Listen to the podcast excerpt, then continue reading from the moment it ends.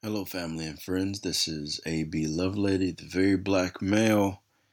Today, for the podcast, um, we're interviewing Philip Pyle, one of the first artists I was ever introduced to um, here in the city of Houston. Around the time of this interview, I was very interested in how artists made themselves, quote unquote, the artist. It's interesting how different individuals broke into the art scene, started their practice, and eventually had shows at small or large institutions, or not. Philip and I talk about some of those things, how he came to Houston, his artistic thought process, and the importance of networking at art events. This episode is sponsored by Houston Forward Times and my mother, who makes an unexpected appearance in this episode. Keep listening. Whenever you are, take your time. No rush. um, yeah, I'm just gonna rewind the clock really quick and just go straight to the Go for it. what everybody wants to know. How did you get started in art? Um, I got started in art. Um, I always took photographs um, as far back as I can remember. I was one of those kids that uh, you would look at old like Christmas videos of the family, and I would not be in the videos because I would be the person operating the camera. And uh, just from that, through photography in high school, um, and basically having friends uh, all doing art, it just became like, uh, you know, a viable solution in a way. When when did you start um, making you know uh, meeting other friends that were also into art? Was Well, this friends like all my whole life, yeah. Um, Greg Greg Carter, you know Gregory Carter.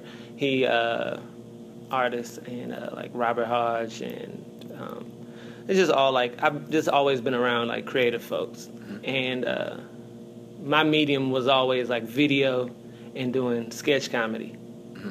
And then um, I went to Los Angeles for the sketch comedy aspect of it for a while. And then uh, upon coming back to Houston, it was just like, you know, let's just try the visual art aspect. I've got to ask you about that really quick because um, when I was doing a little research before uh, Mm-hmm. the interview, I found very little about you as I know you in my head as Okay. uh, you know black, uh, the, the black guys Uh-huh. um, collaborator, and that's really the extent. That's, that was my introduction to you. Right. Um, but then I found someone else who was Philip Fowle the third. There's Not a, you? There's a Philip Powell the third. Was it you? No, that's not me. I'm Okay, because second. that person was. Oh wait, so it may be the second. I may be bugging out. Yeah. Sports narrator. Right, right. Yeah. That's you. Yeah, I did. I had a sports blog. I did a lot of so sports writing. I should have. I kept overlooking that guy. Yeah, Well, yeah. This is going to change the whole. You know. Yeah, whole interview. I that was that's like another another like you know part of your life. another branch, another branch on the tree. Yeah, sports writing. I was completely overlooking this fellow because I was like, no, this can't be. This him. can't be that guy. I was because I don't remember him ever Yeah. mentioning sports. Right, right. No, it was. This uh, changes everything. Yeah, in in like '09, I started a basketball blog called The Truth Sports, and uh, just basically it was a way to uh, just have a basketball blog. I mean, I've been reading a lot of blogs, and it was just like I didn't really see anything from my perspective, I guess. Sure. And so I started my own one. It enabled me to get press passes. What is your perspective?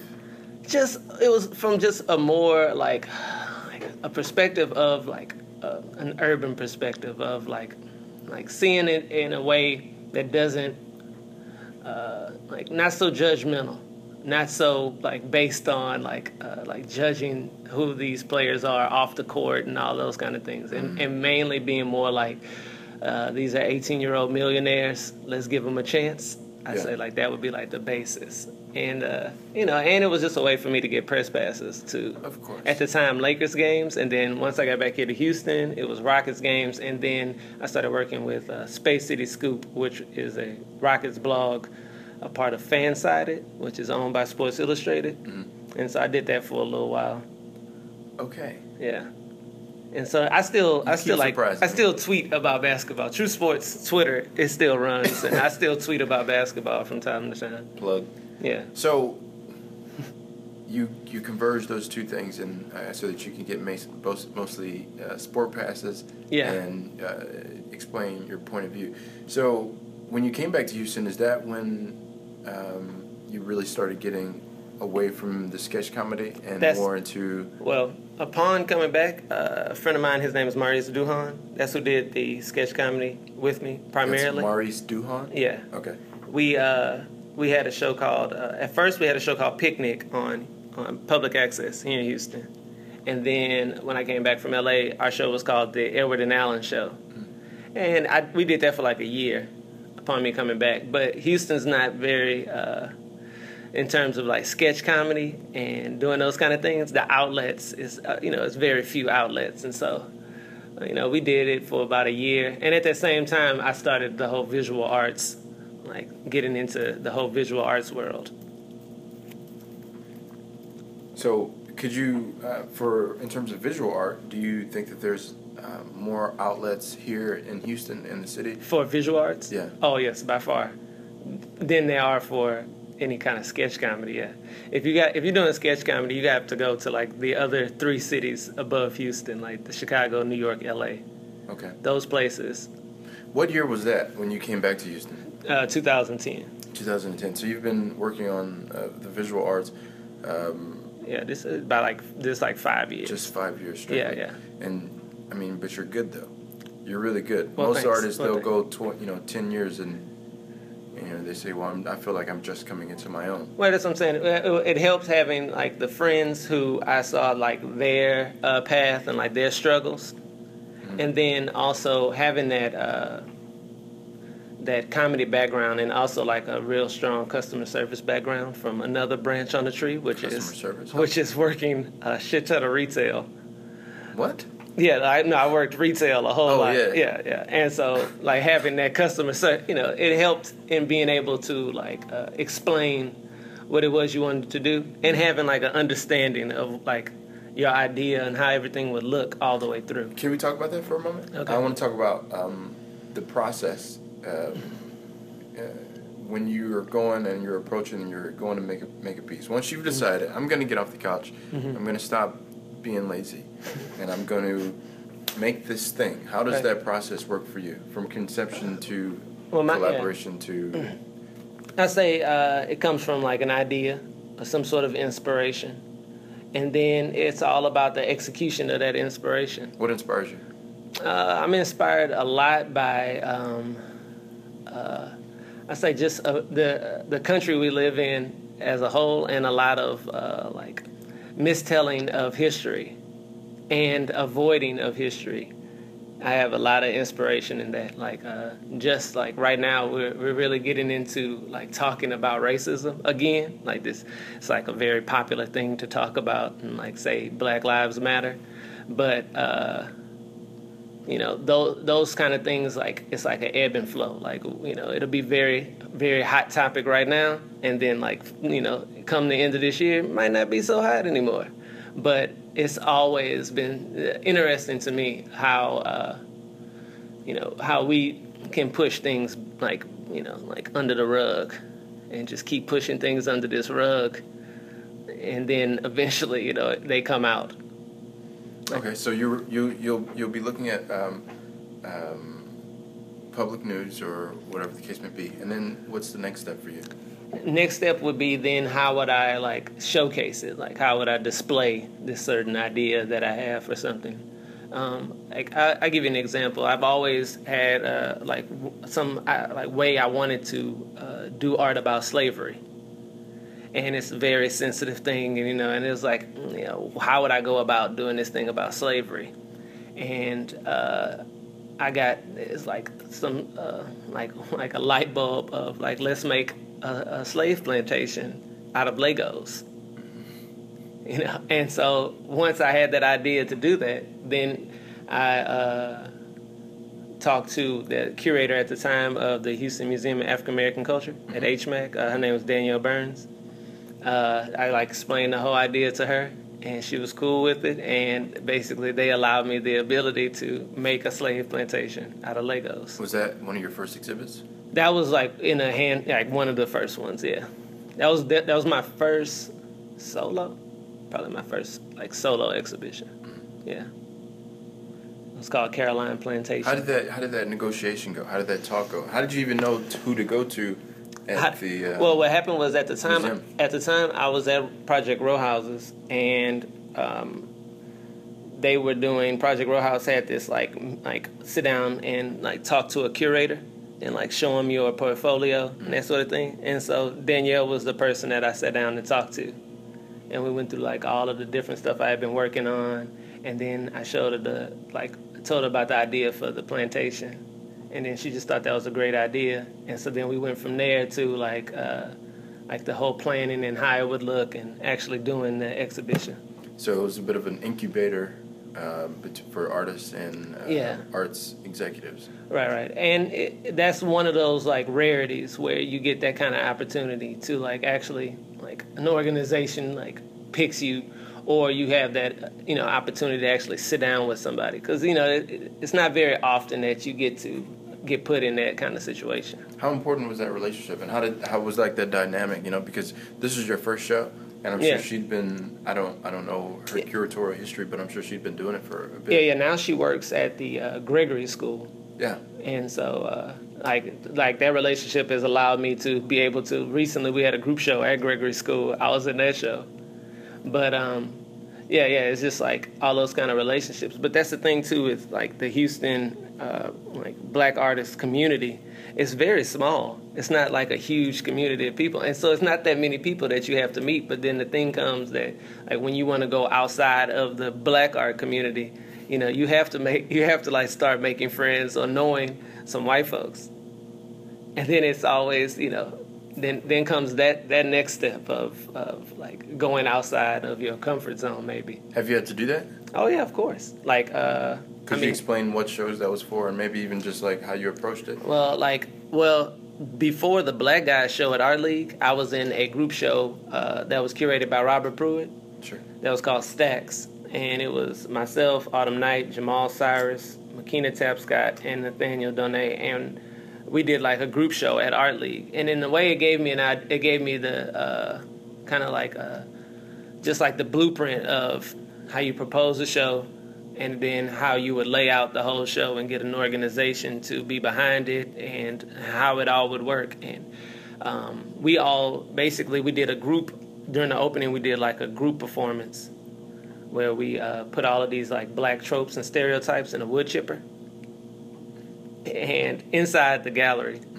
And then from there, each person did an individual show. And seeing how at that time I was like kind of like the rookie to Nathaniel and Jamal, they I went first. I was like the first person to uh, do a show.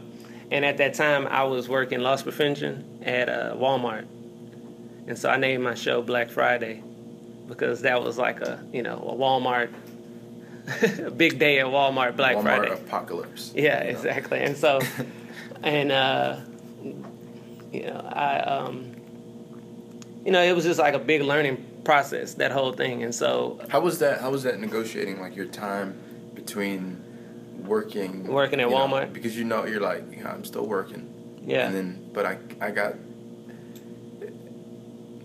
I say it like this you know since the arts community is Mm-hmm. so small it's you know you can say I've got all this going on over here Mhm. these this many people know me but I've still got my you know my basic job you know? Right, right. Well, no, yeah, that basic job at the time, and you know, it was paying more than than the art world was because what you get from the honorarium or a stipend still doesn't compare to uh, like you know, like a couple months of like actually working a job job. You know, your only hope is like that you sell anything, any of your pieces, and um, you know that's a that's a, definitely a hard thing to do. And you don't and you don't try to put all your eggs in that basket of oh i'm gonna sell all of this stuff you know because you never know. Especially if it's something especially not only if you're like a new artist but if it's not uh, if it's not like visually uh, accepting to a person that would spend a thousand dollars on an art piece you know it's like um, it, it has to like you know it has It to has to turn them on. It has to, someone, like- someone. Uh, I was having a conversation with a friend not too long ago Mm-hmm. about the black artist in Houston. He's a black man, you know, Mhm. and but he was telling me you know, I just think their work is too hyper politicized, and I wouldn't want it. Right, right. And I said to him, Yeah. you know, well, it's coming from their point of view. You know, Right. everyone from whatever religion or culture has the opportunity to make whatever type of art they want to. You can't regulate that. Right. What do you think about some when someone says something like You that? know, and I would say too, it's just like there is a, a common theme always that, uh, like as a black artist, you aren't allowed to just be abstract. You know, and like you're not allowed to just like take a canvas, paint a red dot on it, and be like, "That's it, that's my piece." You know, and it could have like whatever meaning you want to to it. People come in, they'll see it, and they'll be like, "You know, who did this?" They wouldn't think that a black artist did that red dot one.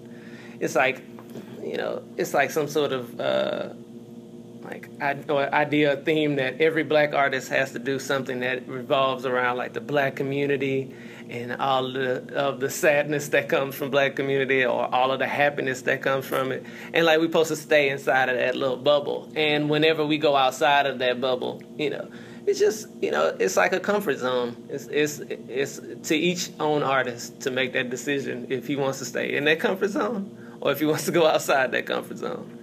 You know, you don't necessarily have to. You can stay inside the comfort zone and do just fine. But if you go outside of it, you know, it's it's its own it's its own battles. Sure. Uh, I don't want to get too far Mm-hmm. off the cuff, but I do want to ask uh, a little bit more about um, presenting, you know, the proposals to Mhm. the museums and how that process kind of went and how you refined your message and figured out, all right, what ideas are we trying to explain with Yeah. the show? And then how did you get that into the hands of whoever was the important person? Well, most of the time, uh, different uh, arts organizations will have like an open proposal time, like when they say that they're accepting proposals. And the format for it is always pretty much the same with each organization. It's, it's like, you know, explain what you want to do, explain how it's going to look, and then give like your history. Like, you know, like why why do you think you could do this and why would we want to show you? And it's just basically following that format with each organization that are accepting them. Now, if they're not accepting proposals, then it turns into a, you know, who do you know type scenario. Like knowing that person that runs that organization or knowing, uh, you know, a person that works at that organization, which comes from you having to go to that organization during someone else's show or just in general and just like, you know, getting known. Do you think it's possible to be a uh, well-known artist without rubbing elbows like that? Um, no, no. You're going to have to rub some elbows to be well known. Yeah, you're gonna have to rub some elbows because it's just like uh, elbows will be rubbed. Yeah, yeah, yeah, yes. Because it's um, it's it, it just like comes with the territory. It's like you you benefit that person by having your ex like putting your art in their building. They benefit from that, and if they don't know you or don't feel like they're going to benefit from it, then they won't do it. And so you have to like give them some sort of incentive to be like, you know, you want to do this. So, what is your? Um, I'm gonna go back. I'm jumping around a bit, but I want to ask back about your process. You said you know the idea comes, and then you know you kind of pitch the idea. Do you ever, when you make that, do you have your own studio? Uh, Your mom is up here looking for you. Just tell her to leave it. She said you.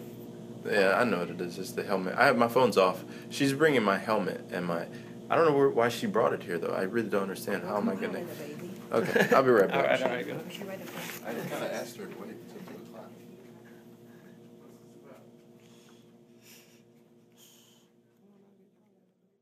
All right, friends and family, this is the end, the technical end of part one of our interview with Philip Pyle. Um, hope you enjoyed it.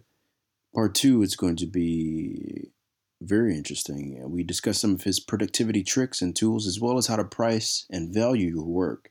Now, there's a little bit of space left here at the end of the podcast because there's an appearance from the mother, Miss Lovelady, Sandra Lovelady. And um, it just goes on to show you how black mothers were the real originators of Black Lives Matter. Take care. A bit random, but uh, Mom, uh, this is Philip Philip Pyle. How are you? How are you doing? Let me have that helmet so you can get the better one, please. A safe one. That one's actually pretty safe. Give me the You know how many bikers I know? Listen. All right, we're doing this. Do you want your uh, better? Can you just leave it at the front? Yeah. Thanks. The helmet. Leave the helmet, not the jacket. Okay, bye, son. That's all you need? That's all I need. And yeah, always, but you can take that to Fox's house if you want. I still, I'm gonna use the helmet regardless. What is this? But, but here, someone tells her I'm riding around motorcycle with a bike helmet, Oh. and it becomes a whole thing. Oh yeah. Oh no. Yeah. No. You, Jeez. you know that's gonna become a moving close. Yeah. Nah, nah. She gonna bring you that helmet. That's a bit of a random. That's Yeah, never no. happened. I'm sorry. Oh no. No, moms ain't gonna let their sons ride around on a motorcycle with, without proper headgear. Oh no. Okay, so Black uh, lives matter. Black Lives Matter. That's that was interesting. So where was I? And that is the end. There will be more to come. Part two is coming very soon. Thank you to the Houston Forward Times newspaper, the largest black owned newspaper in the South, for letting us use their facilities to conduct this interview. And thank you to my mother for always encouraging me to wear that helmet because it saved my life just a few months later. Take care.